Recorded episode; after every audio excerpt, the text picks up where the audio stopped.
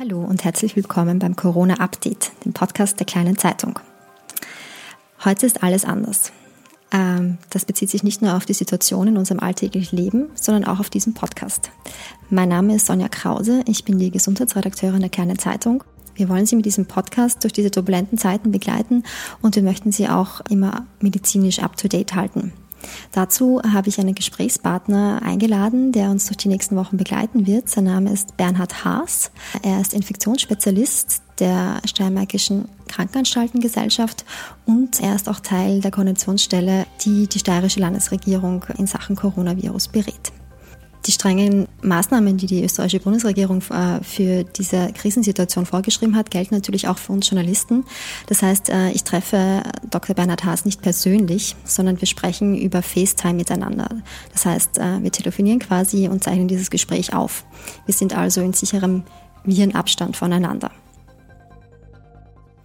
Legen wir los. Ich würde Sie gerne mal fragen, Sie sind ja ähm, Infektionsspezialist äh, der KAGES, also der Steiermärkischen Krankenanstaltengesellschaft. Erzählen Sie uns mal ganz kurz, wie denn so Ihr Tag jetzt aussieht. Ähm, wie, wie stressig ist es bei Ihnen? Naja, stressig. Es ist sozusagen, es gibt wenig Freizeitaktivitäten, die ohnehin unterbunden sind.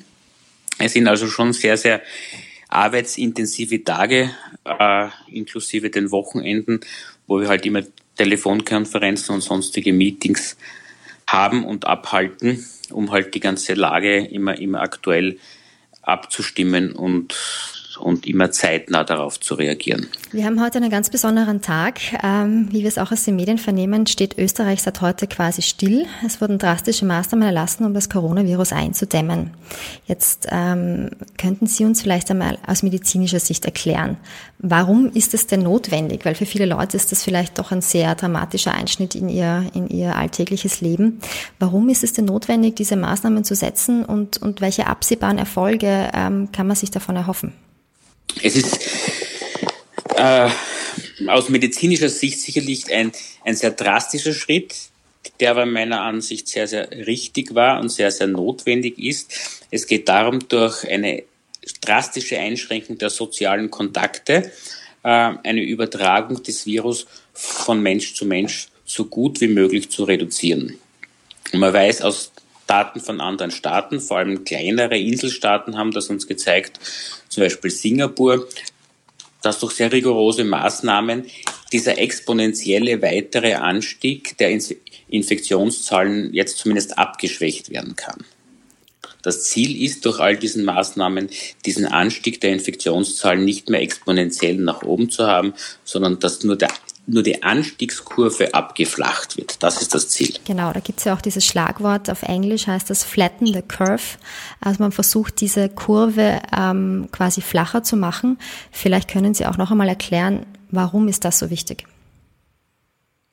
Das ist insofern wichtig, Flatten the Curve, Flatten the Epidemic Peak, ist wichtig, um sozusagen den gleichzeitigen Ansturm oder das gleichzeitige Auftreten vieler Erkrankungsfälle abzuflachen, nach hinten hinaus zeitlich zu verzögern, damit sozusagen die Einrichtungen im Gesundheitssystem nicht alle gleichzeitig belastet werden und dass es nicht zu einer Überlastung des Gesundheitssystems und anderer sozialer Einrichtungen kommt.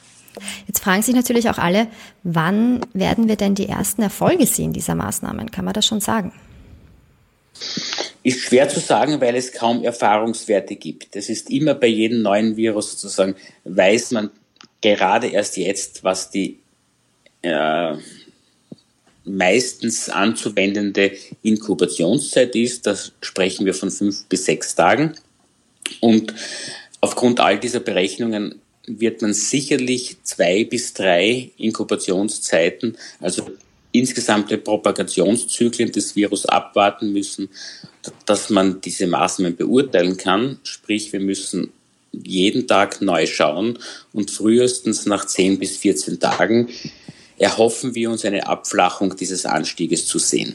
Gut, das heißt, auch für diesen Zeitraum werden wahrscheinlich zumindest einmal diese Maßnahmen auch halten. Ne? Also davon können wir uns jetzt einmal, davon können wir Ja, davon kann man. Gut. Jetzt haben Sie das Wort Inkubationszeit ähm, verwendet. Wir versuchen da ja auch Worte zu erklären, die, die vielleicht nicht jeder kennt. Können Sie das kurz beschreiben? Was ist die Inkubationszeit? Die Inkubationszeit ist die Zeit vom ersten Kontakt mit dem Virus in den menschlichen Körper, also mit dem menschlichen Körper, mit dem Virus, äh, bis erstmalig Symptome auftreten bei der betroffenen Person. Genau, und die ist fünf bis sechs Tage im Durchschnitt, haben Sie gesagt. Ja. Gut. Ähm, durch diese Maßnahmen ergeben sich jetzt ja auch viele Fragen im Alltag. Ähm, zum Beispiel, ähm, kann ich denn jetzt noch ganz äh, unbesorgt äh, meine Lebensmittel einkaufen gehen? Das ist ja noch erlaubt, dass wir nach draußen gehen und uns mit dem Lebensnotwendigen versorgen. Oder besteht denn da nicht auch eine große Gefahr, mich anzustecken, indem ich zum Beispiel ein Einkaufswagen benutze, das vor mir jemand äh, in der Hand hatte, ähm, der möglicherweise infiziert war? Also da geht es jetzt um die möglichen Ansteckungswege besteht die Gefahr, dass, äh, dass man sich zum Beispiel über einen Einkaufswagen oder über, ich weiß nicht, eine Türschnalle in, im öffentlichen Raum anstecken kann? Okay. Also prinzipiell ist zu sagen, dass jeglicher soziale Kontakt mit anderen Menschen, und das heißt, und dazu zählt auch das Einkaufen von Lebensmitteln, ein Risiko für eine Ansteckung darstellt. Ich muss natürlich abwägen, ich brauche gewisse Nahrungsmittel, die muss ich äh, in einem gewissen Abstand sozusagen mir besorgen. Das heißt, ich kann das nicht auf Null runterfahren. Deshalb auch die Maßnahmen der Bundesregierung, alle übrigen momentan nicht runterfahrbaren äh, sozialen Kontakte so gut wie möglich einzuschränken. Das heißt, beim Einkaufen wäre es auch sehr sinnvoll, nicht am Tag öfters mit kleinen äh, Einkäufen oder kleinen äh, Besorgungen äh, das Haus unbedingt zu verlassen, sondern schon zu überlegen, was benötige ich unbedingt, eine Liste zu schreiben und das dann ähm, auf wenige Male die Woche reduziert im Geschäft gezielt einzukaufen. Aber das heißt, ähm, so Dinge wie das Einkaufswagel zum Beispiel, das stellt eine potenzielle äh, Infektionsquelle dar? Das, also die Übertragung von Viren über unbelebte Gegenstände, so ist ist der medizinische Fachausdruck für eine mögliche Übertragung durch den Handgriff am Einkaufswagen. Das ist theoretisch möglich. Man muss sich das so vorstellen, dass man, ah, dass eine Person vor mir das Virus in sich trägt. Also eine Person, die vor mir den Einkaufswagen auch in der Hand gehabt hat, die hat das Virus in Sicht, scheidet das Virus mit infektiösen Tröpfchen beim Niesen oder Husten aus, hustet wenn die Person die Nies- und Hustenetikette nicht einhält, nicht wie empfohlen in den Ellbogen, sondern in die Hand, greift dann damit das Wagerl an und überträgt kleinste Tröpfchen und damit die Viruspartikel auf den Einkaufswagen. Innerhalb einer gewissen Zeit, noch bevor sozusagen diese Tröpfchen eingetrocknet sind, müsste dann die zweite Person wieder dorthin greifen und noch die lebenden Viren, die sich innerhalb von kleinen Flüssigkeitströpfchen befinden, aufnehmen. Und, ganz, ganz wichtig, sie müsste dann auch mit der Hand ins Gesicht fahren, um wiederum den Viren eine Eintrittspforten eine Eintrittspforte in den menschlichen Körper, sprich auf Schleimhäute zu gewähren und damit die Infektionskette zu schließen. Wenn auch dieser zweite Faktor gewährleistet ist, dass ich mir ins Gesicht fahre, an die Schleimhäute von Mund und Lippe oder in die Nase oder auch ins Auge, dann ist die Infektionskette geschlossen und die Viren würden in den Körper eindringen. Verstehe. Das heißt, ein Rat ist auf jeden Fall, wenn man draußen ist, dann sollte man versuchen, sich nicht ins Gesicht zu fassen. Wäre das ein einfacher Rat? Wenn man draußen ist, nicht ins Gesicht fassen und wenn man andere Gegenstände, also Türklinken, ähm, Haltegriffe in öffentlichen Verkehrsmitteln oder auch den Einkaufswagen sozusagen angefasst hat, dass man möglichst rasch anschließend die Hände wäscht und damit eventuell vorhandene Viren oder auch andere Tröpfchen wiederum von der Handoberfläche entfernt, bevor man sich, das geschieht ja meistens unbewusst, irgendwann wieder ins Gesicht fährt. Das heißt aber auch, es würde es gar nicht so viel bringen, wenn ich mir zum Beispiel Handschuhe anziehe, wenn ich nach draußen gehe, weil die könnte ich ja trotzdem von einem unbelebten Gegenstand in mein Gesicht übertragen, zum Beispiel. Diese Handschuhe müsste ich sehr, sehr oft wechseln und entsorgen und damit macht, macht das Ganze keinen Sinn. Da ist ein Waschen der Hände sicherlich die bessere und die sinnvollere Maßnahme. Was jetzt sicher auch ein Thema ist, ähm, durch diese strikten Maßnahmen könnten vielleicht manche den Eindruck erweckt haben, vielleicht kann das Virus ja sogar über die Luft übertragen werden. Was gibt es denn dazu für, für wissenschaftliche Erkenntnisse? Da muss man unterscheiden, was man mit über die Luft meint. Das Virus ist, wie schon gesagt, in kleinen Tropf, äh, in, in kleinsten Tröpfchen übertragbar. Diese Tröpfchen werden von einem infizierten Menschen ausgeschieden mit respiratorischen Sekreten, das heißt beim Husten und beim Niesen. Je nachdem, wie das ausgeschieden wird, äh, Sie können sich das vorstellen, beim Niesen oder beim Husten mit sehr, sehr großen Geschwindigkeiten und auch äh, einen, einen, einen starken Druck, sage ich jetzt mal, von der Luft her, von der Ausatmegeschwindigkeit. Und hier kommt es zu einer Aufteilung der feinsten Tröpfchen in ganz, ganz feine, oft auch nicht mehr mit dem freien Auge sichtbaren Tröpfchen, die eine gewisse Zeit lang in der Luft schweben bleiben können. Eine gewisse Zeit lang, hier reden wir von wenigen Minuten, die sinken aufgrund ihrer Schwere bald wieder ab und landen auf dem Boden. Das heißt, dann ist die Infektionsgefahr weg. Das heißt, unmittelbar die größte Gefahr ist, wenn ich innerhalb einen Abstand von unter eineinhalb Meter von einer Person angenießt werde, angehustet werde oder die Person auch mit mir spricht, weil, weil auch beim Sprechen immer wieder kleinste Tröpfchen mit, mit Atemsekreten vermengt ausgeschieden werden und in diesen können sich Viruspartikel befinden. Verstehe. Deshalb auch diese, diese wichtige Maßnahme der sozialen Distanz. Ähm, genau. Gut. Jetzt hat die Regierung aber auch davon abgeraten, wie wir gestern auch berichtet haben, zum Beispiel auf den Berg zu gehen oder an den See zu fahren. Ähm, warum gibt es denn auch diese Einschränkungen? Weil dort könnte mir könnte es ja sein, dass ich überhaupt keinen anderen Menschen treffe. Warum ist das auch eine, eine potenzielle Gefährdung? Das mag auf den ersten Blick und, und, und beim ersten Zuhören auf Unverständnis stoßen und die Leute äh, werden das oft auch nicht verstanden haben aber es ist sehr, sehr einfach erklärt. Es befindet sich die ganze Republik, wie der Bundeskanzler mehrmals gesagt hat, in einem Sparmodus, wurde nur auf die wirklich notfalls reduzierten, unbedingt aufrechterhaltenden Maßnahmen runtergefahren. Und wenn ich nun ausgiebig wiederum Freizeitaktivitäten ausführe, die weiter weg sind, wenn ich auf den Berg fahre, wenn ich eine Skitour mache oder so, dann kann es sein, dass ich dort selber in, in Gefahr laufe, mir zum Beispiel beim Skifahren ein Bein breche oder auch unter eine Lawine komme und damit wieder neu äh, Einsatzkräfte jetzt für mich wieder ja, Ressourcen von Einsatzkräften binde.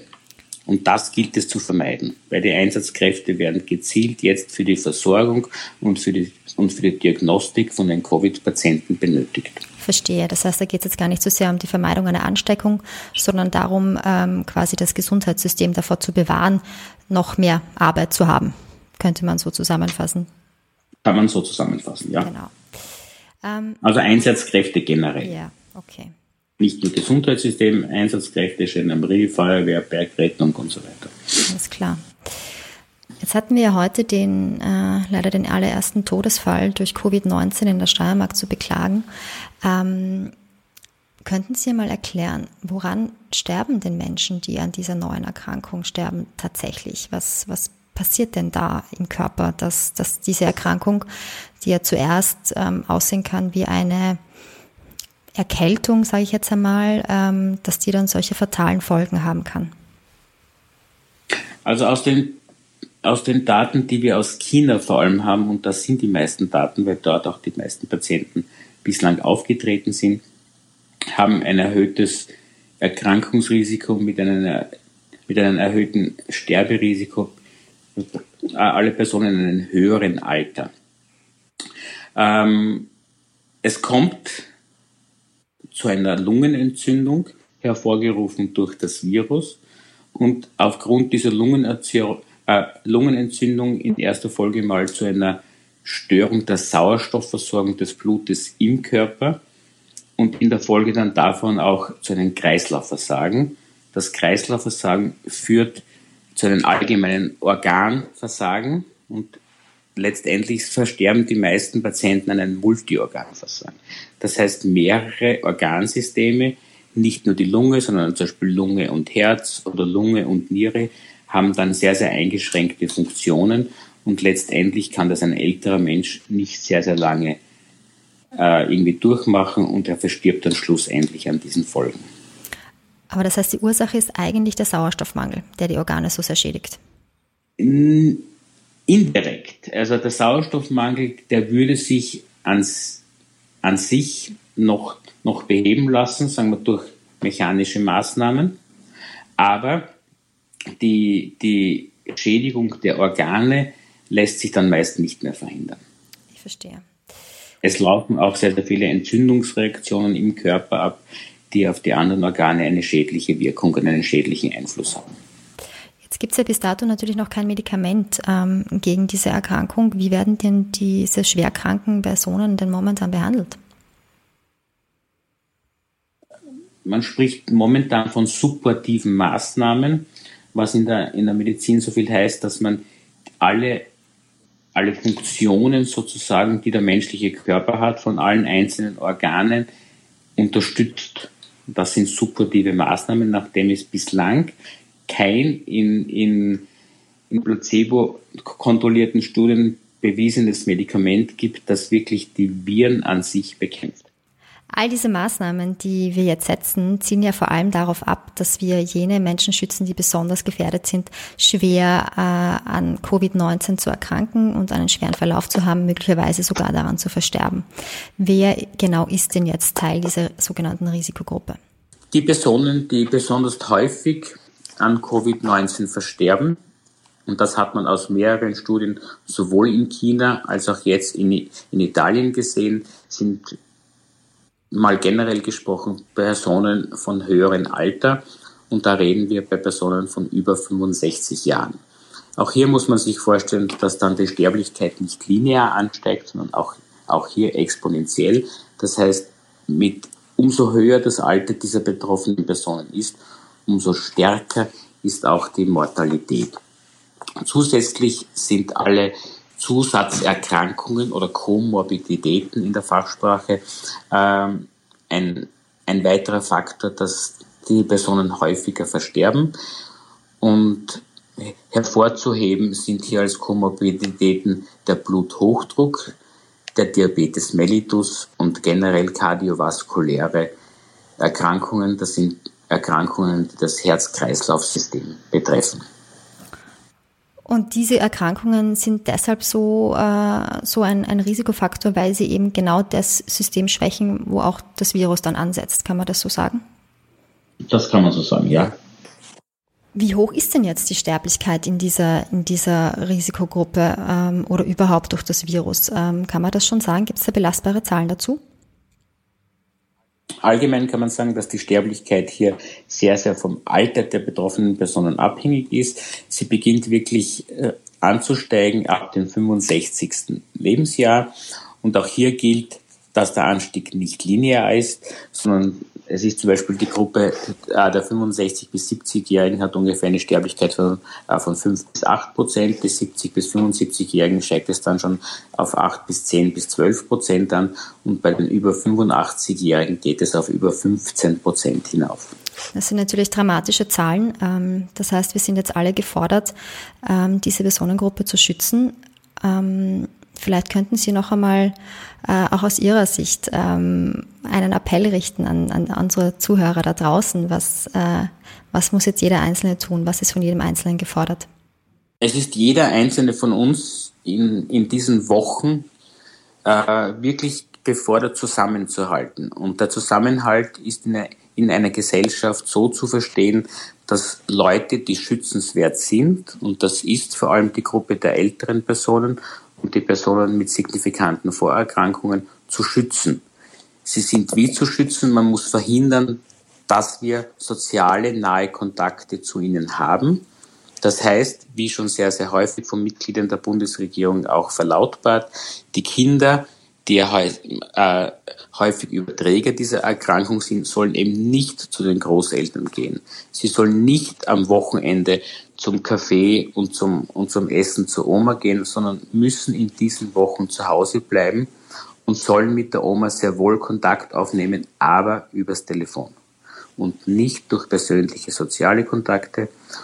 Der, die zweite Möglichkeit oder die zweit, äh, der zweite Aufruf, wo wir alle zusammenhalten müssen, ist, dass ältere Personen auch häufig alleine leben und einsam sind und nicht jeden Tag jemanden haben, der äh, Essen oder andere Nahrungsmittel nach Hause bringt. Und hier gilt der Appell, dass man mit Nachbarschaftshilfe versucht, den älteren Personen Wege nach draußen, Wege zum Lebensmittelgeschäft oder zur Apotheke, wenn Medikamente ausgehen, zu ersparen, dass man auch die vielleicht älteren Personen, die man im, im Hause kennt, anruft und sagt, wie kann ich Ihnen helfen? Soll ich Ihnen was vom Lebensmittelhändler oder von der Apotheke mitnehmen, wenn ich heute rausgehe und Besorgungen mache? Man braucht sich auch keine Angst machen, äh, Angst davor haben, dass man die Personen dann selber ansteckt. Man kann sehr wohl zum Beispiel die Lebensmittel und die Medikamente aus der Apotheke, die man mitgebracht hat, den äh, betroffenen Personen vor die Tür stellen und dann wieder anrufen und sagt, ich habe es abgeliefert, bitte nehmen Sie Ihre abgelieferten Produkte wieder in die Wohnung hinein. Das ist ein wichtiger Hinweis. Wunderbar. Dann sage ich jetzt einmal vielen Dank an dieser Stelle. Vielen Dank für Ihre Expertise und Ihre Informationen. Ähm, wir werden uns wieder hören und äh, bis dahin bleiben wir alle gesund.